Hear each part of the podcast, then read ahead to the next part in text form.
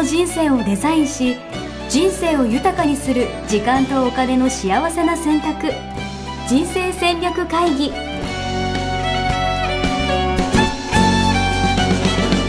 の番組は将来の仕事やお金人生にもやもやと不安を抱えている皆さんに元資産運用のプロキャリアとお金の戦略を同時に考える人生デザインコンサルタントの高頃もさあやが過去5年間延べ1700人の人生を望む形で豊かにしてきたメソッドを時間とお金の選択という切り口からお伝えしてまいります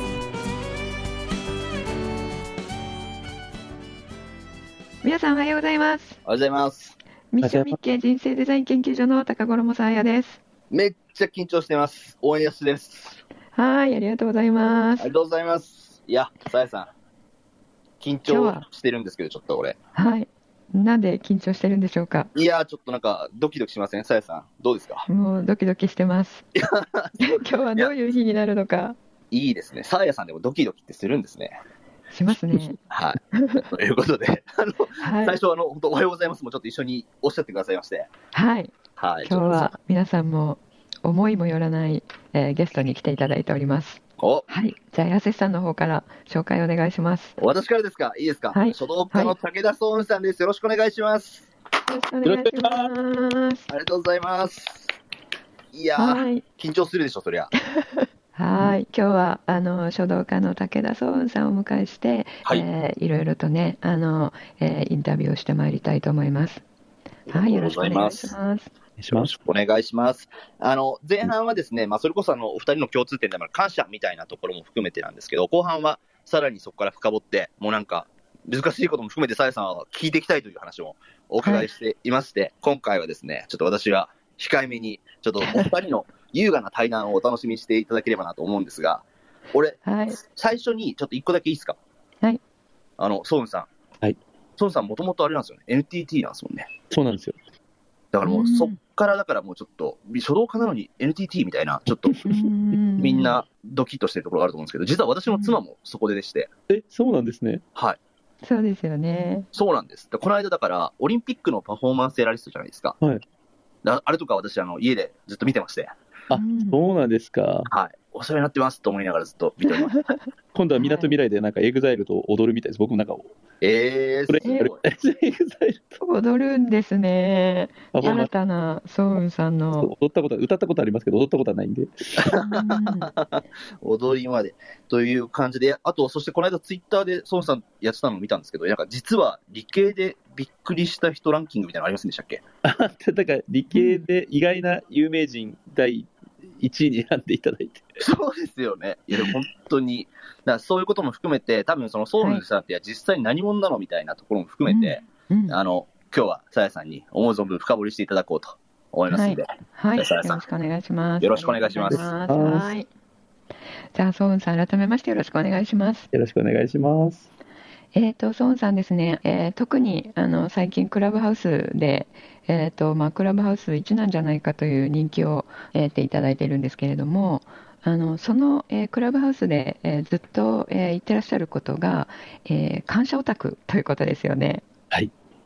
はい、こちらあの書道家であられてそして大学は理系というあの経歴をお持ちで、えー、と今でも皆さんご存知の通り、えー書道家として活躍されているんですけれどもその、えー経歴をお持ちのソウンさんがこの感謝オタクに至った経緯というのをちょっとお伺いしたいなと思うんですけれども。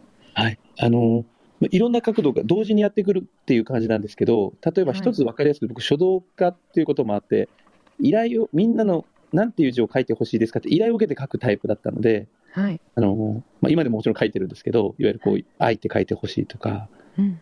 と夢って書いてほしいとか、まあ、言葉の時もあるし、うん。うんとまあ、いろんな言葉の依頼があるんですよ。でそれで、はい。まあ、いろんな言葉を書かせてもらってる中で、はい感謝っていう、まあ、要するに書くためには言葉の意味をできるだけ深掘りしたいわけですよ。そのはい言葉のまあ、意味というか感覚というか、はい。その依頼された方はどういうふうに捉えているのか、そして人類はその言葉をなぜ生んだのか、うん。な言葉とは何なのかっていう哲学ができてくるんですね。そのはい。その中で、やっぱり感謝っていう言葉だけが、なんか不思議な、なんか感謝だけが特殊な位置にいるんですよ、その書いてるうん感覚なんですけど、なるほど。最初は書いている時のこの感覚的なものだったんですね。感覚的なものですね、違和感、うんわか的な感覚というか、なんで感謝だけこう、ね、何か違うんだろうみたいな。反対側がないという。そうですよね。だから例えば楽しいの反対だったら苦しいとかうん。ありますけど、うん。なんで感謝ってなんか反対も何もないなみたいなところが、うん全体性なのに、うん。なんか薄味なのにお腹いっぱいになるみたいな。なんか、わかります、わかります。無なのにあるみたいな。そうそうそうそうそうそうう、ん。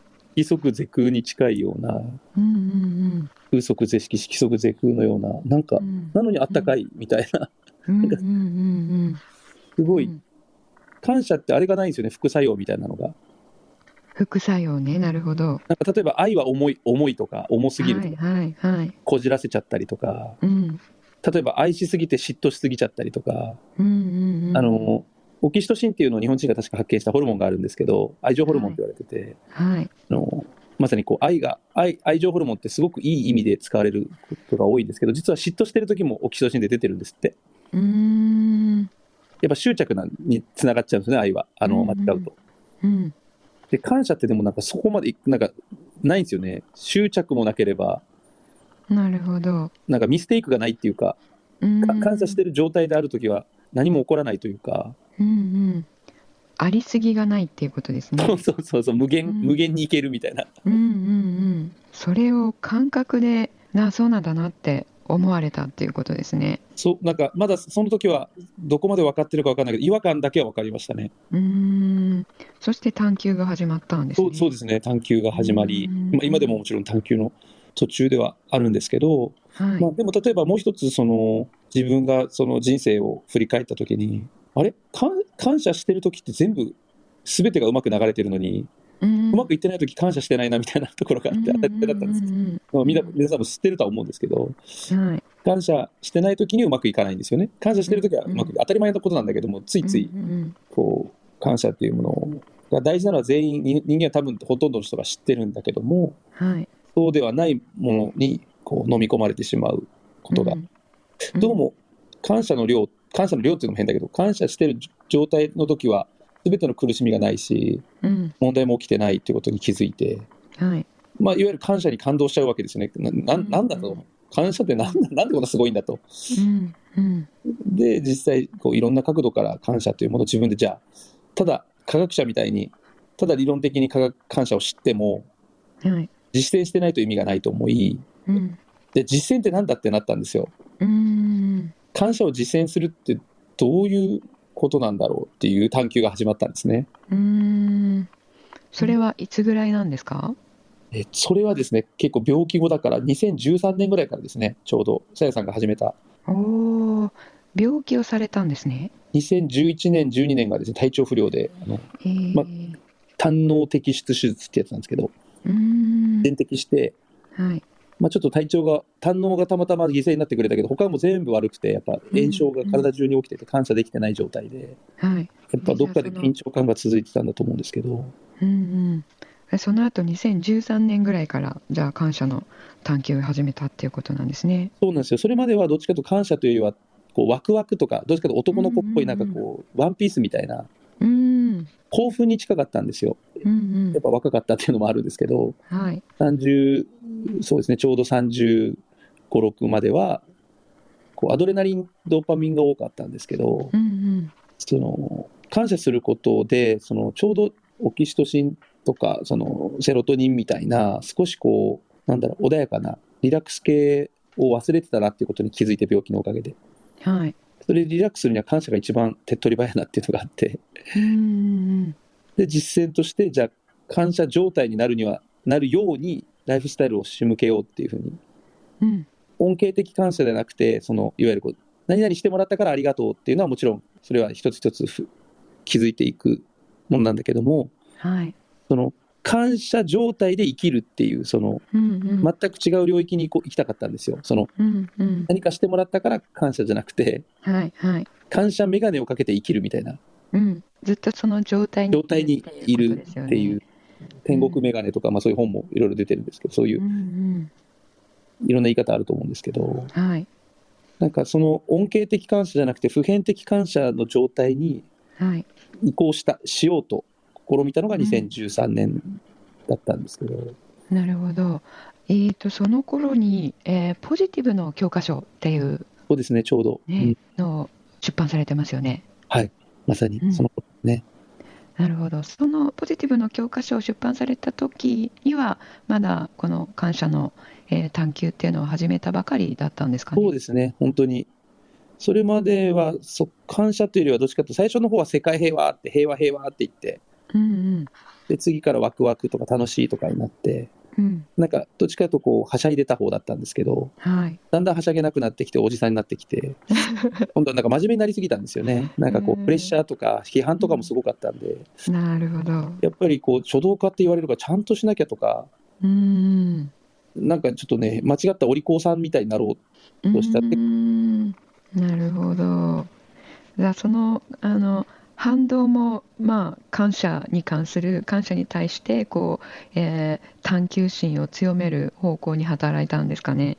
う。そうですね。やっぱり病気とか、あとはやっぱり、多分ポジティブの教科書って出してるぐらいだから、多分そのバランスが悪かったんですよ、ネガとポジのね。うん、まあ無理くり、まだ、だポジティブが下手で、うんなんか、ポジティブシンキングをしようとしてむ間違ってたと思うんですよね。その、はいはいポジティブな状態ではなくて、うんうんうんネガティブな状態を無理くり頭でこねくり回そうとしてた時期だったんで、はいはい。まあ、そこからやっぱりちこれじゃいかんなと、ポジティブ、間違ったポジティブを普及したくないし、うんうん。やっぱ変な話、間違ったポジティブって、うつ病をせ量産するので、はいはい。そうですね。そういうちょっとアメリ間違ったアメリカみたいになっちゃうんで、間違ったアメリカ。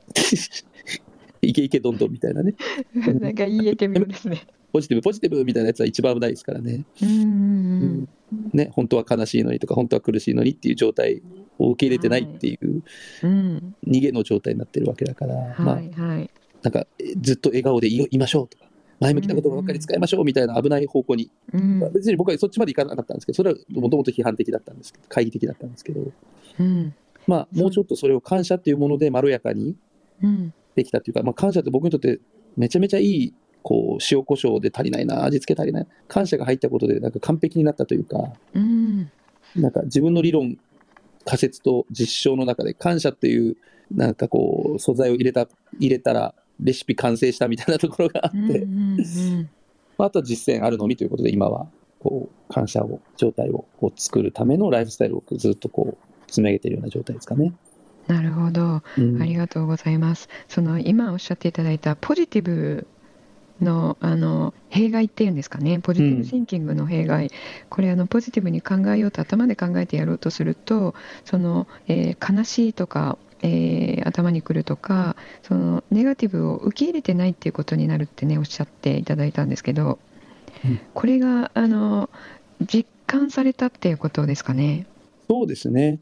やっぱりこう、いろんな悩み相談とか生徒さんとか、まあ、全国からいっぱい答えてたんですよ。毎日それが趣味みたいな、悩み相談に答えるのが趣味みたいな時期があって、うんなんかはい、自分もちょっと失礼だけど、なんかそのクイズみたいなのがまあハマっちゃって、ああなるほど。クイズ番組みたいな。はい。だってお母さんとの仲が非常に悪いです。どうすればいいでしょう父父みたいな、なんかこう、うんみんな結構壮絶な人生がいっぱいいる、世の中にいっぱいいるので、うんうんその壮絶な人生を聞いては、まあ、生意気にもこう答えてて、もう何千件ということで、まあ、なぜかみんなそう喜んでくれたので、なんかこう答えてたら、やっぱこう、なんだろうな、例えば自分のネガな部分、欲望とか、はい。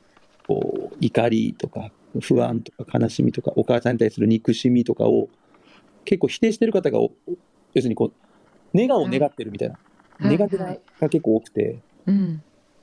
僕、理系なんですぐこうこう数式みたいなので考えちゃうんですけど、はい。そのネガティブなエネルギーを否定することで、どんどんネガティブに栄養を与えているみたいなところがあっはい。はい。うん。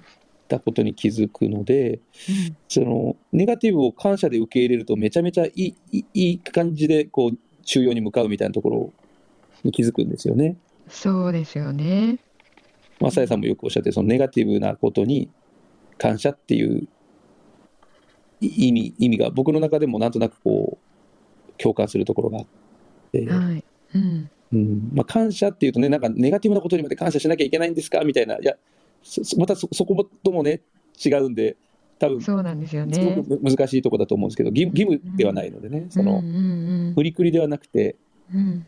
なんかもっとこう化学反応みたいにスーッとなぜかこう、よ汚れが消えますみたいな感じなんですけど、うんうんそうですね。汚れがすっと化学反応で消えていくような感覚ですよねそう。分解してる感じですよねなんかスうんうんうんうん。泡となってあ今の例えね、すごいいいですね。すごいあのハマりますね。ゴシゴシしなくてもいいですよって意外にこの液体をかけるだけでふっと消えますみたいな感覚なんですけど、うんうんうんうんそうですね。魔法ですからね感謝は、うんうんう。うんんあのお話今まで聞いていると。あのえー書道というものに向き合う中で、えー感謝という言葉を書く時の違和感なんですかね。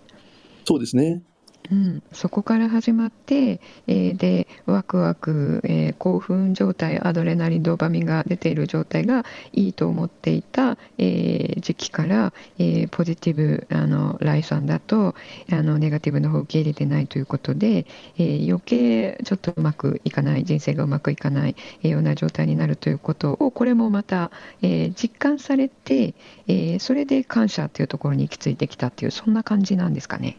そうですねうん。っていうことは書道が感謝につながってるってことなんですね。あ本当にそうですねなんかうんもちろんそれだけではないんですけどかなり大きなそのヒントをこと言霊言葉を通してそのこの感謝とかっていうエネルギー状態じゃないですかその感謝エネルギー僕らは多分エネルギー体で、はい。まあ、それをたまたまいろんな波形があるエネルギー体をうん感情という機能で感じる唯一感じれるわけじゃないですか。はい。不協和音とかね。なんかと、はい。なんか感情によ感情って何かって言ったらその波形を感じれる術だと思っていて、ツールだと思っていて、うん。でしかもその例えば感謝っていう感状態と怒りとか悲しみっていう音楽みたいなものをはい。感情で僕らは感じ取っていてそれがちゃんとホルモンとして出たりとか、なんかこう顔が真っ赤にい怒りで顔が真っ赤になるとか感謝の涙が出るとかっていう、はいなんかこう反応をしっかり生理的反応を起こすようにできていてうんでもそれだけじゃまだ受け取れない時にこう言葉言葉というその概念とか感情を僕らは人間だけが言葉というものを生み出して編み出して、うん。でしかもそれをこううーんと文字にするっていうまた奇跡的な数千年前に数数十万年前から多分言葉が生まれてはい。数千年前から文字が生まれてうん。まあとんでもない魔法のツールを僕らは覚えなんか発明してしまったんですね。うんでこ文字が生まれたことによって書きつけるという書き刻む刻むとかうん書きつけてメモるメモることができたんですね。そのメモるっていうのは、いわゆるコピーコピペもできるし遠くの人にも届けられるし一斉にコピーすることで一斉に多くの人に伝えられる上に100年後の人にも伝えられるっていう時空を超えたんですよね。うん言葉だと時空を超えられないんですけどうん文字で時空を超えることができたんですね。うーんなるほど。じゃああの書くときに、えーその書く言葉先ほど愛とか夢とか、えー依頼されて書くっていう時にその言葉をすごく、えー探求するって冒頭でおっしゃっていただいたんですけれども、うんその言葉の持つエネルギーと自分のこのまあ周波数っていうんですかねそれを合わせるようなそういう感覚で書いてらっしゃるんですかね。あまさにおっしゃる通りですね。そのうーんまあ、だからその音楽と一緒でこう音がずれてると気持ち悪いっていうのがあるじゃないですか。その、はいはい。僕も毎日歌ってる歌ってギター弾いてるんですけどオンラインライブでうん。するとちょっと自分の違和感とかにこうあ外れたな音が今外れたリズムが崩れましたギターの音が出てませんとか、まあうん。に聞いてても分かるし弾いてても分かるんですけどはい。そんな感じでこう心の状態自分が言ってることとやってることと心の状態がずれてる時にこう僕らって多分こう、まあ、気が気が病むんですよね。病気いわゆる病気をする、はい。気気が病むわけで。で気が病んだ状態が続くと、まあ、体がうん。どっかが壊れたりとか、あとはまあうん。体が壊れなくてもちゃんと現象としてあの人間関係が壊れたりとか例えば夫婦が仲が悪くなったり、はい。親子関係が悪くなったり、うん。まあ、か会社での居心地が悪くなったりはい社会での居心地が悪くなったりとこうどんどんとずずれがこうひどくなっていくと、まあ、ちゃんと現象として現れていくんですけども、うんうんなんかその書道もそうその言葉のチューニングをしてる感覚なんですよね。そのしっかりチューニングができると伝わるっていうか、だから僕のショーを見て、なぜか外国人がよよく泣いてくれるとかね、すごい感動してくれるんですよえーそうなんですね。伝わるんですよね。えーそれあの意味わからないのにってことですよね。そうですよね。でも僕らがモーツァルト聞いて分かるのと同じだと思うんですけど、言葉の限界を超えてますよね、書は。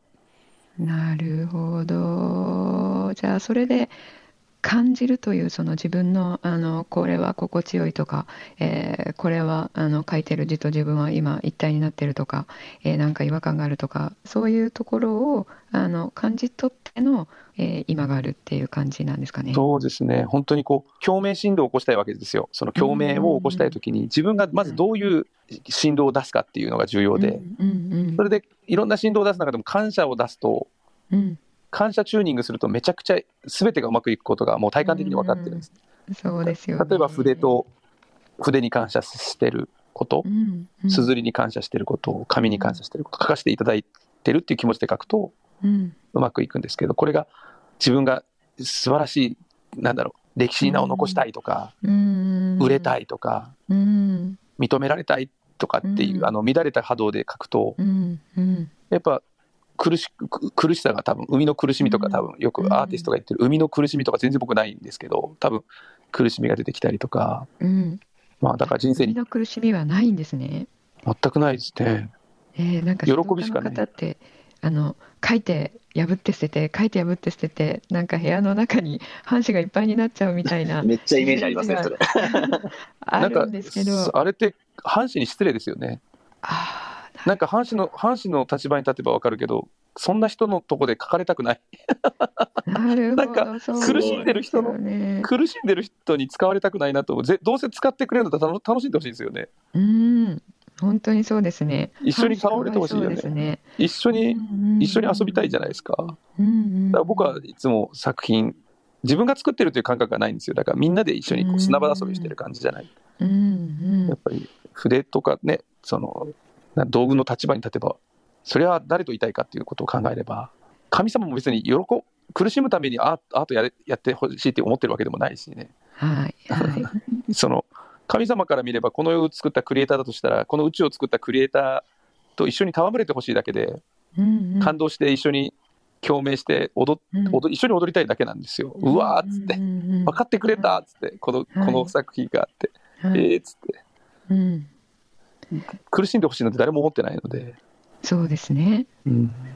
じゃああの筆とか硯とか半紙とかと一緒に共鳴し合って、まあ、共同作業みたいな感じでみんなで楽しんでこう作品作ってるっていう感じ。そうですね、本当楽しい、楽しいっていうか、夢中、無我夢中になって、だから全然なんかこう、とどまることがないというか、まあ、書道なんて一発で数秒で終わっちゃうんで、うーんそうですよね。よどみがあったら書けないっていうか、そうですよね。なんかほ本当になんかこっくりさんみたいな感じです。こっくりさんって懐かしいな。あの、懐かしいですね。なんていうの、自動筆記みたいな感じです、僕はいつも。ん。なるほど。じゃああのここの羽どうしようとかっていう迷いとかはないってないですね。ですよ。まああるとは思うんですけど、それさえも多分どっちする、どっちするみたいな、チーズケーキにする、ショートケーキにする、どっちにするみたいな感覚だと思うんですけど、それが、いや、チーズケーキを選ぶべきか、ショートケーキを選ぶ、いや、このチーズケーキを食べてる自分は全然良くないんじゃないかとか、評価がないので、そこには。なるほど。評価がないね。これすごい重要ですよね、うん自分のやっていることに自分で評価をしてあの苦しみを作っているっていうね結構ありますもんね。う。ん。苦しくたって、苦しみをいっぱい得ても成功するかもしれないですけど、別に、だから何もそこに幸福はないですからね、苦しみの先の成功に何の喜びもないですからね、一瞬のうんうん要するにこう苦しんだ人たちが成功してわーってなってガッツポーズしてるときは、あれは実は幸せなんじゃなくて、苦しみから解放された一瞬の解放感なんですよね。うんうんうんだから5秒も持たい。ないので、うんうん次、虚しさが襲ってくるっていう仕組みなので、はいはい。僕はずっと多分、金太郎飴どこ切り取っても多分あんま変わんない、変わんないっていうか、ずっと楽しそうに生きてるタイプで、まあなうんうん昭和だとちょっと怒られる感じですね。令和だと褒められるんですけど、そうですね。昭和だと怒られますよね。それはなんか。怒られるんですよね、いつも楽しそうなまま。へー笑いながら走るんじゃないって言われて、なんでですかって言われて。なんで笑っちゃダメなんですか？って言ったらめっちゃ怒られたもんな。えー。いつも笑ってるんですって俺走るとき、あの、小学校の時の競争で。えー。楽しそうに走るなって言われる小学校の時から。えー。まあ NTT でも言われまましたよ、胸ぐらつかまれました。仕事は遊びじゃねえんだ！って胸ぐらつかまれて、えーえー！って言ったんですよ。遊びじゃなかったら何なんですか？っつったら、お前、お前やめてしまえ！って言われて、超えー。昭和の青木さんっていう方に、青木さん めっちゃめちゃいつもピリピリしてましたよね、青木さんね。青木さん、青木さん。なんでそんなに苦しんでんだろうな。苦しんでも仕事はできるし、楽しんでも仕事できるんだったら楽しんで仕事やった方がいいですよね。うんうんそんなお客さんは別に私に苦しんでほしいわけじゃないしね。そうですよね電話さんもねだからといってねいい仕事ができるわけではないですからねねうんたのリラックスとエンジョイした方が仕事うまくいくんだから、絶対そっち、苦しみを選ぶ理由がないんですよね。うん不機嫌を選ぶ理由がないっていうか、不機嫌になってまでやるべきことが世の中にはないなっていうふうに思ってます。うんうんあの努力っていうのがあのこう来賛されていた時代だったと思うんですけれども確かに確かに。その努力っていうイメージがねなんか苦しむっていうねしかめ面をして なんかイメージありますよね。あの、努力って漢字が今力が2つも入ってますもんね。なんか力ん、力んでる感じですよね。本当です力、ね。力、力、力言ってますもんね。本当ですね。ね力が2つも入ってますね。努力とか頑張るとかって、頑張るもかたくなに張ってるじゃないですか。かたくなに張るってもうび、ビンビンなんですよね。だからもうカッチコチだから、うん、歯を食いしばってる状態だから、あうんの、すぐ怪我するんですね、心も体も。うん、本当そうですね。うん頑張ってうまくいくことないですからね、一個も。そうですよね。力が入って。力が入ってるんで、無駄だらけなんで、うんうんせきなんか黒い煙ばっかり出しながら頑張ってる感じ。なんかブレーキ踏みながらずっとアクセル踏んでる感じですよね。うんその例えすごいまとえてますね。努力してるとか頑張ってるとかあのしかめ面をしてやってる時っていうのはあの体にも力が入って、まあ、心もかたくなになってるっていうそれもあの感覚で、えー掴んでいらっしゃるんですかね。あそうですね、僕はまあ、その、両方ですね、やっぱそのなんで頑張るとうまくいかないかっていう100個ぐらい項目があるんですよ。う うまくいかない、あのデメリットしかないんですよ、頑張るって。なるほど。メメリットがないので、うんうん。多分頑張ったら褒めたっていう、まあおかほら、お母さんたちが間違った褒め方をしちゃうと大変なことになっちゃうじゃないですか。はいはいはい、なんか条件ばっかつけて、なんか成績が良かったら褒めるとか、頑張ったら褒めるとかってなっちゃうと、そうですね。頑張んないと褒められないみたいになって、うんうんうん 歯を苦しんだ方が、褒められるみたいな。うん。なんか楽して成功したら褒められないみたいな、うん。え、俺、なんかあの、子供とかに、やっぱ頑張ってねって言っちゃうんですよね。うん。どうだろう、やすやすさんの波動が頑張ってねの、波動が良ければいいとは思うんですけどね、別に。ああ、そうなんだ。違う言葉ってあるんですかね？なんか、いい言葉というか。わかんない、安井さんが愛情愛情が伝わってれば、別にほら、頑張ってねって言ったって、あのうんかたくなに張る、子供が頑張ってねって言ったら、かたくなにもし張ってる状態だったらやめた方がいいかもしれないけど、はいはいはい、がんあ頑張るパパありがとうってなったら全然力抜けてるから、なるほど、なるほど、なるほど。なんか頑張ってねって言葉自体はあんまりどどうでもよくて、どういう波動が伝わってるかですよね、子供うに。お父さんがその言葉をかけることで力んでたら、多分やめた方がいいと思うんですけど。なるほど、なるほど。あの感謝をしている時って緩んでますもんね。あ本当にそうです。うん、体とかがねあの力が全部抜けてあの本当に全神経がこう緩んでる状態ですよね。多分リラ究極のリラックスのことを感謝って言ってるかも。うんうん、そうです、んなんか一緒に一緒なことかもしれないですね。うんうんうん、リズム感がそねそのあれがないんですよね。リズムを止めるものがないので、ずっと流れが美しい流れのまんまってことですよね。うんうんうんあの例えばですね、地球地球儀が回ってる時に地球儀を回そう回そうと思って力んで地球儀を触ると流れ止まるじゃないですか。うんうんうんうんでもリラックスしてパーンパーンって触るとそうですね。地球儀はさらに回るんですけど、なんかうん僕ら多分力むってどういうことかというと流れを止めてるんですよね。うん全体の流れをそうですね。調和をですよね。調和を止めてるんですよね。うんうんそれで不協和音が起きて、うんうんただやっぱ血流の流れも悪いし疲れるし、まあイラッとくるのでお人間関係も壊れやすいっていう。うんうんこれあのスポーツの選手とかもねあの演奏家とかも、えー皆さん言ってらっしゃる、えーことと共通すると思うんですけどあの本番なんかでねあのオリンピックあもうやるかやらないかわからないですけれどもあのオリンピックもあのの選手とかも金メダルが一瞬でもちらつくともうダメっていうようなことをおっしゃってますよね。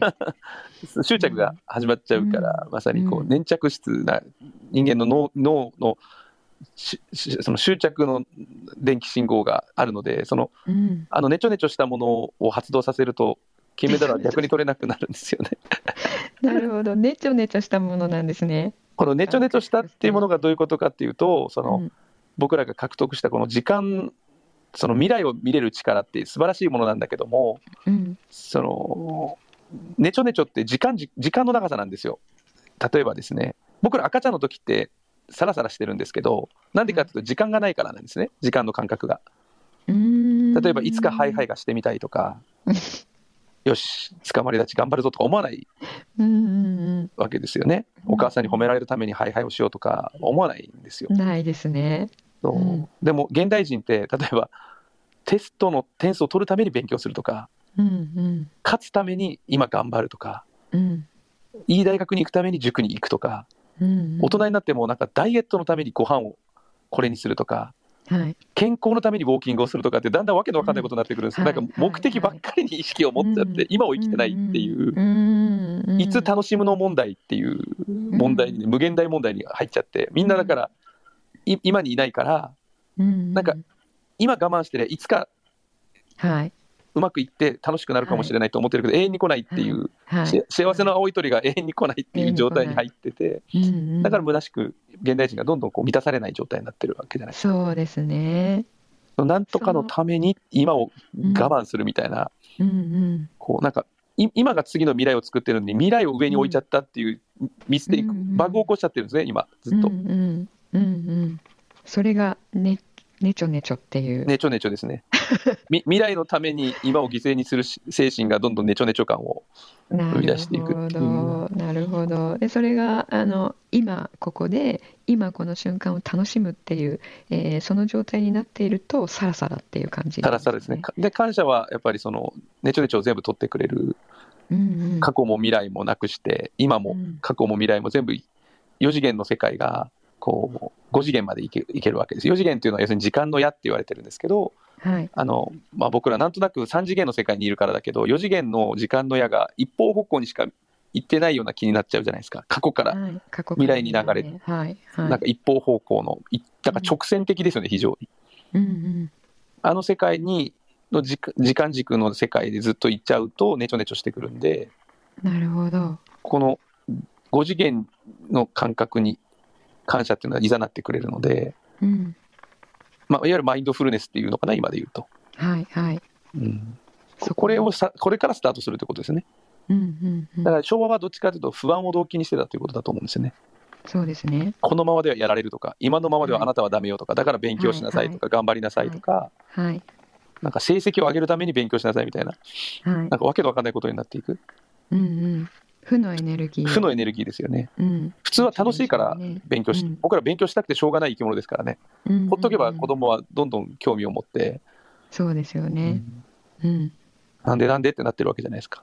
はい。例えば空はなんで青いのっていうのから全部物理学から国語から社会から全部いけるわけですね。うんうん。風って何っていう質問だけで全学問がマスターできちゃうからうん。偏西風からあの流体力学から量子力学うん。じゃあ国語で、じゃあ昔の人は風をどういうふうに明治時代の人は表現してたのかはい。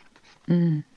なのにその勝手に分断してなんかよくたこの好奇心を全部最高につまんないものにあのちょっとブラックソーンが出てきてますけどはい。書書道みたいにこんな面白いものをうん。よくあんなにつまらないものとして出せるなみたいななんかお手本を写しなさいみたいな。うまくなりなさいみたいな。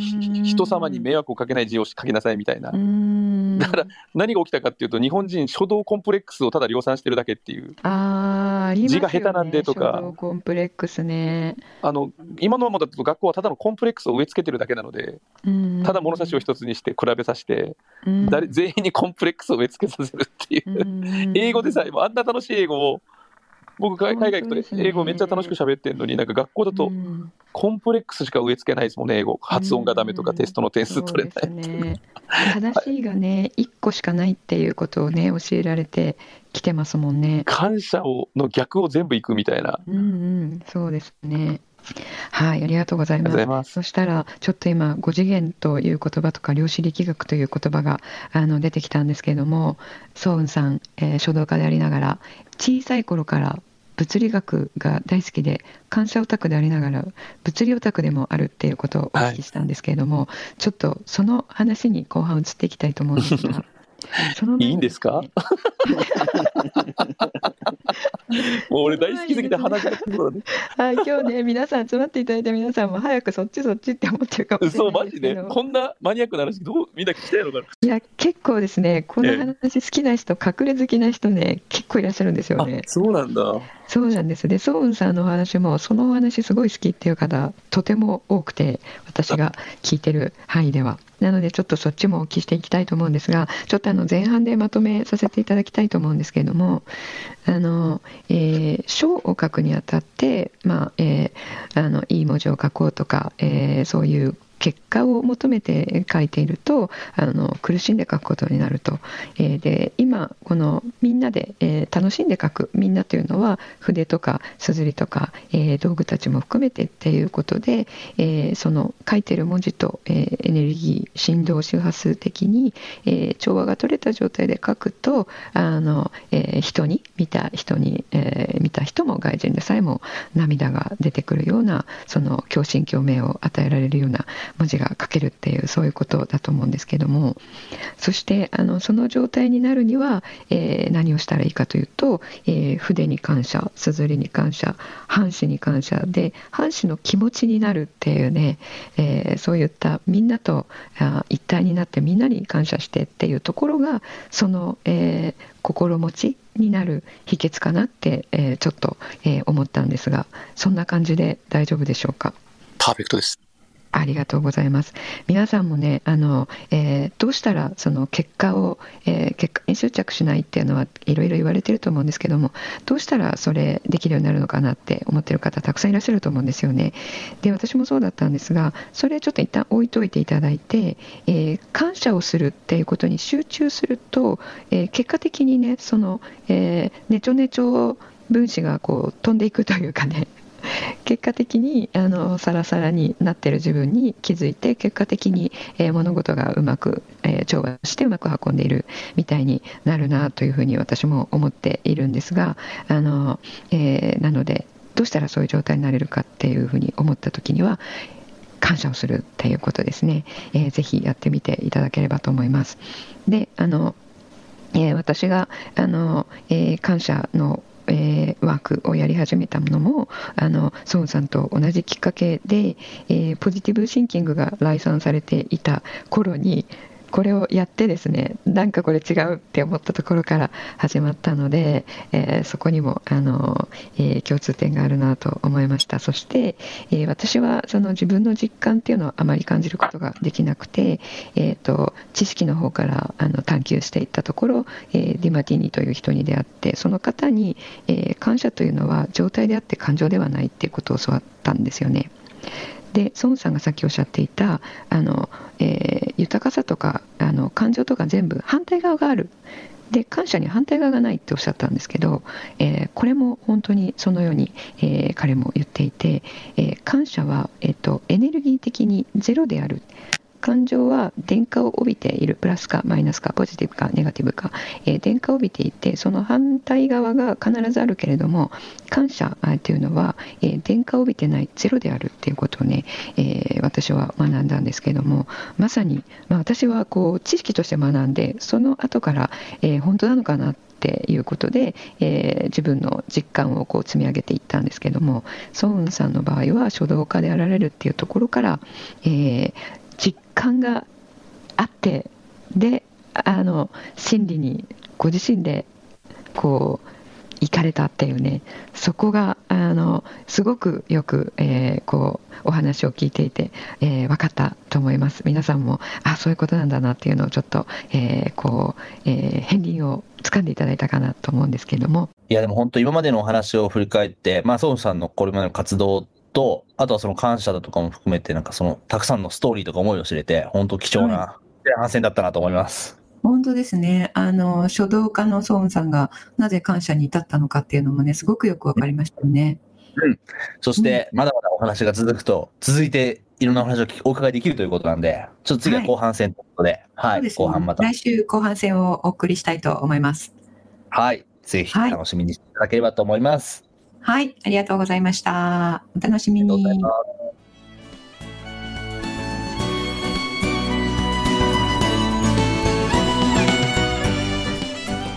人生デザイン構築学校では通年募集を開始しました1日入門講座説明会こちらにご参加いただくと、えー、学校でどのような授業を受けることができるのか体験をすることができますそしてカリキュラムはどのようなものなのか、えー、中に入っている方はどのような人がいるのか、えー、さらに卒業後の人生はどのような人生が待っているのかそういったことを体験学習そして説明を聞いていただくことができます。毎月2回ないし3回開催しますので、えー、これまで半年または1年待っていただいていた方もぜひ直近の入門講座説明会にご参加いただければと思います、えー、特典もご用意しています、えー、こちらで皆さんとお会いできることを、え楽しみにしております。